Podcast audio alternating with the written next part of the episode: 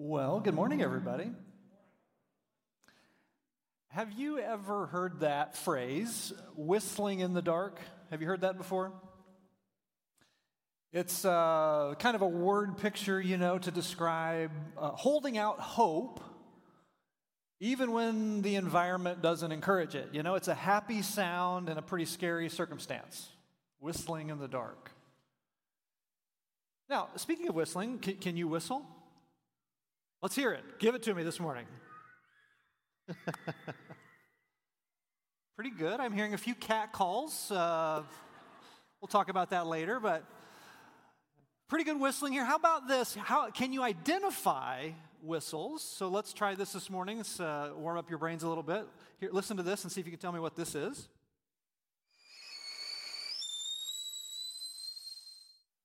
Okay, let's see if you're right. Yes, beautiful. Okay, let's keep going. How about this one?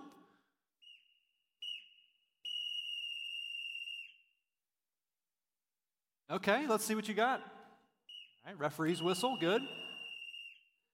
All right, how about this one?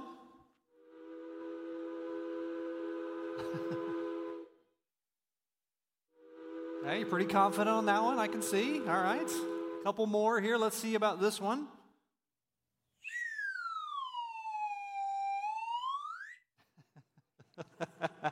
It's really fun watching all of you mimic that right now. Yep, that's a slide whistle. All right, how about this one?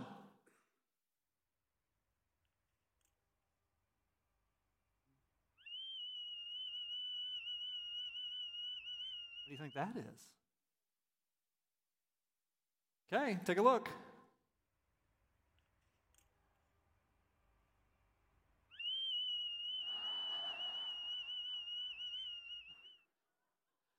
It's a dog whistle, sort of.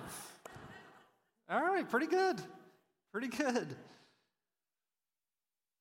I think Paul was whistling when he wrote the opening words of 1 Thessalonians. If you have a Bible, let's read the first chapter there, 1 Thessalonians chapter 1, which is on page 956 in those brown Bibles in front of you if you want to follow along. See if you can hear, as he writes these words, a whistle.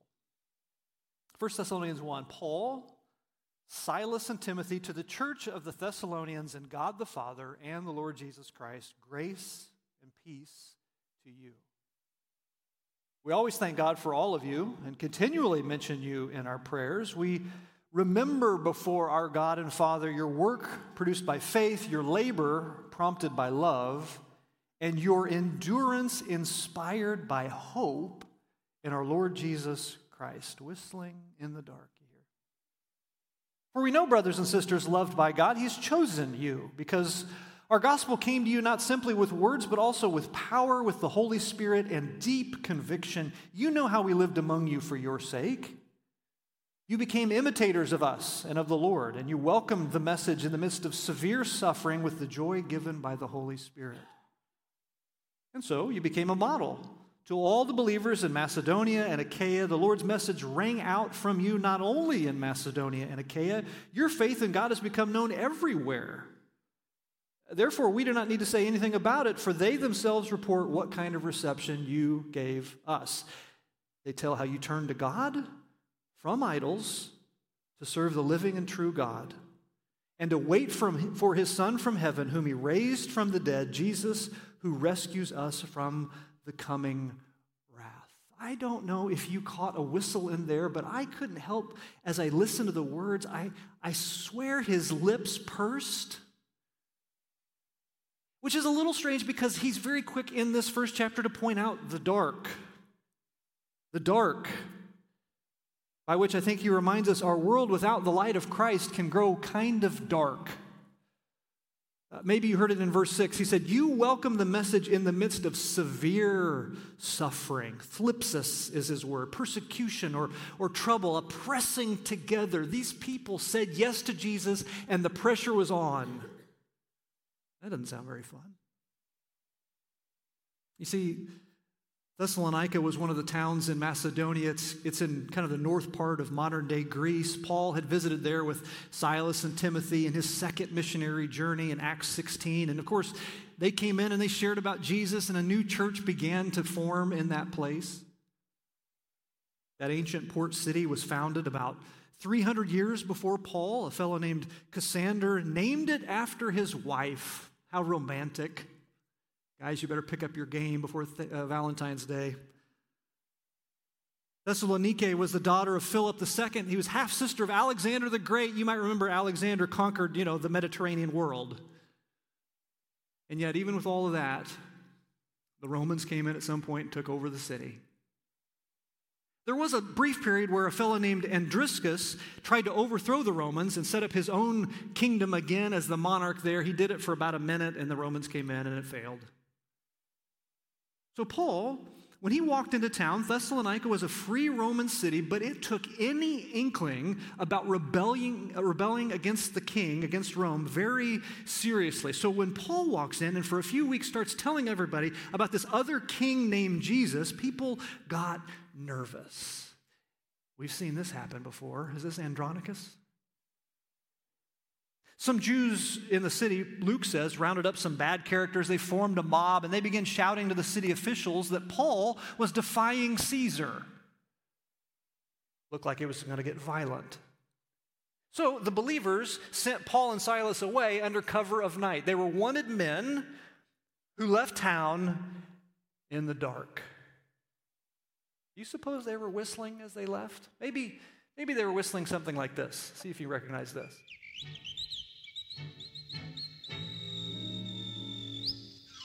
Just whistle while you work. I can see Paul doing that, right? Probably not. But the church he started here knew how to whistle in the dark. He said, you welcome the message of Jesus in the midst of severe suffering, pressure from people, alienating them because of their faith. People in the market telling them to get out, friends telling them to get out, family telling them to get out. He told them, you welcome the message of Jesus and all of that with the joy given by the Holy Spirit. They had a sense of joy that you can't explain by their circumstances. No one enjoys getting kicked out of their bowling league or their bridge club. No, they had joy that could only come from the Holy Spirit. They whistled in the dark. Is that something that we are good at doing? It's kind of dark around here these days. You may not have heard this, but 2024 is a presidential election year. Division, polarity. America's firing rockets into Yemen and Iraq and Syria. Chicago ranked number one of all the cities in the U.S., number one for bed bugs. Champaign ranked number 11. Kind of dark around here. Just ask Washington Post writer Karen Heller. Her December 23rd article, 2 days before Christmas, was entitled, Fun is Dead. That doesn't sound too good. Sometimes around 2004, she guesses, Americans forgot to have fun. Instead, she says, fun became work. Fun now is exhausting, scheduled, pigeonholed, hyped, forced, and performative, she said. Something appearing as fun is recorded on our phone and unleashed on all kinds of social media platforms, and everybody posts, look what fun I'm having, which she says, of course, means it's nothing of the sort. Instead, she talks about the multiple fun resources available to us these days, podcasts on happiness, a global study on joy, workshops talking about funterventions, fun coaches, apps that track happiness. She says if all of that is needed, fun is in serious trouble. Consider what we've done to fun, she says. The holiday season is an extended exercise in excess and overspending. People feel holiday fatigue. How many of you felt holiday fatigue in December? She said, weddings have morphed into multi-stage stress extravaganzas. Destination proposals, destination bachelor and bachelorette blowouts, destination wedding services in remote barns. She says, when weddings involve this much travel and custom t-shirts and porta potties, they've become many things, but fun is not one of them. Or what could be more fun in life than having a baby? Except now you have to read every app and every website about what you have to do to be a parent. And all these things and events that didn't even exist decades ago are now must-haves. Baby moons, gender reveal parties, baby showers that are more over the top than the weddings themselves. And something I even learned here recently, something called a push present. Don't ask what that is. I don't even know. Retirement used to be fun, but now you need to have a plan and a mission and a coach and a packed, color-coded grid of daily activities. How many of you who are retired say, I'm busier now than when I was working? Vacations are fun, but now so overscheduled people return home exhausted and they need rest. Karen writes, the beach is no longer a day at one. Now, she says, you feel the need to plant a chair at sunrise, and then later you transport 220 pounds of stuff in a Buick-sized beach wagon, and still most people stare at their phones instead of the water. And when we do have time for fun, what do we do in our leisure time? Well, we watch TV shows about 3 hours a day. Instead of connecting with other people or in nature or trying something new or spontaneous or different, we settle to make people think we're having fun rather than having fun. Who's got the energy to whistle with all of that going on? It can be dark in these February days. And even looking ahead sometimes doesn't seem all that much brighter. In fact, Paul's last words in chapter 1 are the coming wrath. Well, that's bleak. One day, God is going to pour out his judgment on all that is sick and broken in creation. That doesn't seem like fun. It seems dark. What are we to do when everything seems dark? Well, Paul prescribes, I think, the whistle, by which he reminds us that our response to dreary days is to hope our way through them. How did those new believers in a hostile city follow Jesus with joy? Well, Paul points out their tune, verse 6. He says, you became imitators of us and of the Lord. Mimetai, you became mimics. Now, you might hear that word and you might think poorly of it. You know, a mimic is somebody who lacks creativity. It's somebody who's not genuine, not authentic. They're just mimicking behavior, you know. And they're really annoying when the mimic is your little sister in the backseat of the car who's doing everything you're doing and saying everything you're saying just to frustrate you to death on a long road trip. Not that that ever happened to me.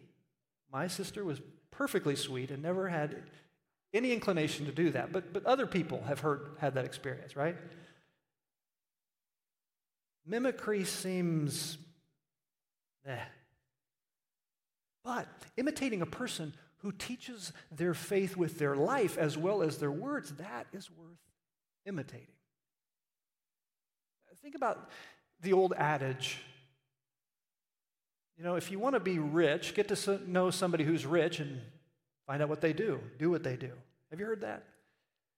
If you want to be fit, find somebody who's fit and do what they do. If you want to whistle with hope when the world has gone dark, well, find the world's best whistler and whistle along. You might pick the current world champion whistler. Jay Winston from New Jersey, he competed in the Masters of Musical Whistling International Competition last September in Hollywood, California. And yes, that's a real thing. 60 whistlers from 11 different countries got together and they whistled between 2 and 5 minutes of a classical, country, blues, pop, jazz, or international music before some very serious judges. They were ranked on things like rhythmic and note accuracy, breath support, expressiveness, emotional import, stage presence and appearance, but Jay was the champion. Here, have a look.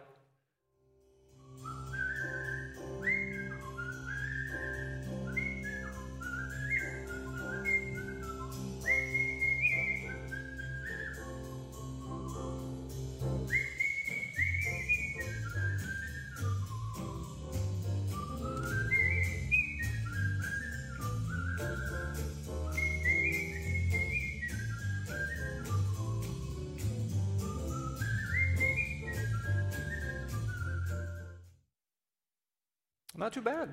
Not too bad. But if I had to pick one person to mimic whistling in the dark, I believe I'd choose Jesus, the pioneer and perfecter of our faith. Hebrews says, "For the joy set before him, he endured the cross." He whistled in the dark. Scorning its shame, he sat down at the right hand of the throne of God. Consider him, he says, or in fact, mimic him, who endured such opposition from sinners so that you will not grow weary and lose heart. We whistle when we imitate Jesus and do what he did day after day, even in dark days. How else can we whistle when the days seem dark? Paul said, these Thessalonians became a model to all the believers in Macedonia and Achaia. Verse 7, a model, a tupon is his word, not a coupon, a tupon. Normally this was a no-no word in the Bible. It meant an idol. It meant a fake god statue. But Paul looks at the church and says, you're like an image of Jesus in the world.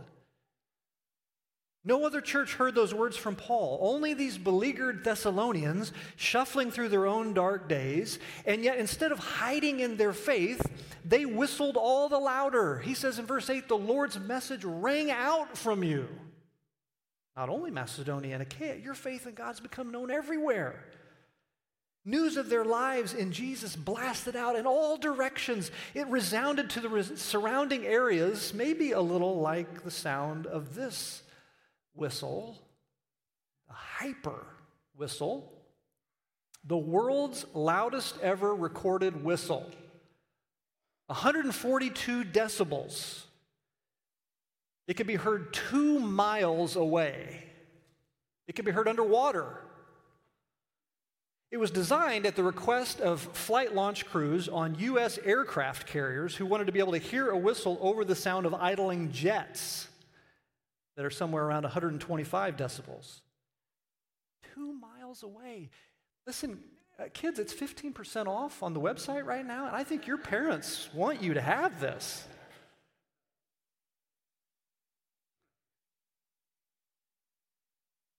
Does your faith in God in dark times, does it shout decibels out in all directions?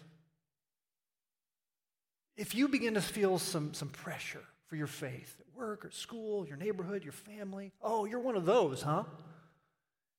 Are you tempted to shrink back and hide in your faith or just genuinely whistle while the world wails around you? Now, if whistling seems tough for you these days, maybe we need to rehearse the why. The why. Paul, I think, reminds us that our reason for hope in despair is how God sees us. The creator of the universe, the king of life, looks upon his church and he says, you are family. Verse 4, Paul says to the Thessalonians, for we know, brothers and sisters, even if everyone else ostracizes you, even if your friends betray you, even if your family disowns you, even if people in the streets turn their noses up because you follow the way of Jesus and you go to church, even then, here with God, you are brother, you are sister, you are in God the Father and the Lord Jesus Christ, who Hebrews says is not ashamed to call you brother or sister. Even if your father or mother leaves, even if your spouse cheats and disappears, even if your kids break your heart and run off to the wild country, even if death steals those you love or those you hoped to love, even if you feel desperately alone, here with God, you are brother, you are sister, you belong. Can that get you whistling even in dark times? If not, realize how God looks upon us. He says, you are loved, verse 4. For we know, brothers and sisters, loved by God, the knower of all things, the one who knows all of our secrets and all of our dark places. He loves you. He has a sincere fondness for you. As Michael Martin writes, the verb here implies an established state of being, not a momentary love from God. You are and will continue to be the object of God's deepest affection. You are the apple of his eye. Grace and peace to you, Thessalonians, Paul writes. Grace and peace to you as well, Southside. God's undeserved favor lavished on you, God's plan for wholesome life made real in you. If this dark world has tripped you up this week, if people have ripped out your heart, no matter what broken relationship or broken situation, remember God loves you, welcomes you, cares about you. Can that get you whistling again? And if you're still not convinced to hold out hope in the darkness you feel, well, then remember, you are chosen. Verse 4, for we know, brothers and sisters, loved by God, that he has chosen you. He has selected this church family with you in it. His gospel has exploded among us in power. The spirit of life dwells within us. And we have confidence and assurance in him. This is who we are.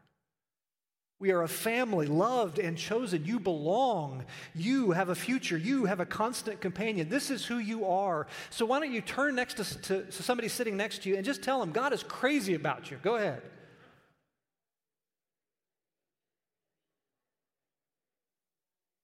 Tell them God says you belong. Let them know. Tell them the Cardinals will win the World Series this year. Go ahead. See, I have hope even when last season was really dark. You are precious to God, fearfully and wonderfully made. With that in mind, can you whistle a tune of hope even when the world seems dark, even when the wheels fall off? Even when you have no idea how you're going to make it through, can this why wet your whistle? I guess what I'm saying is, your life matters. Your life matters. You can hope on the darkest day. You can whistle like a crazy person on the darkest night because your life matters. God says you matter. So this week, I hope you will endure with hope. Whistle in the dark. When you find that your lips are quivering because of some bad news, just purse them and belt out a whistle. Hope when there's nothing good to hope for. Work when only your faith says it's a good idea.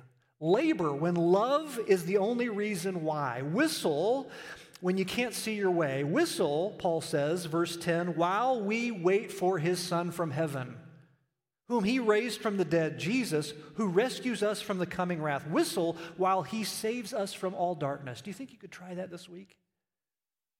Whistle even in the dark because your song, your life matters.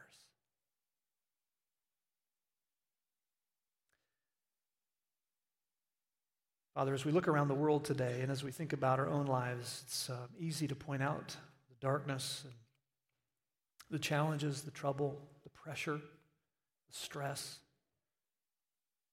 But Lord, turn our eyes to the hope that we have in Jesus, who will return, who will set everything right, who through your Spirit, Almighty God, will breathe new creation life into us. Help us to be a people who enjoy that new creation life, maybe even with a whistle, as we're reminded that,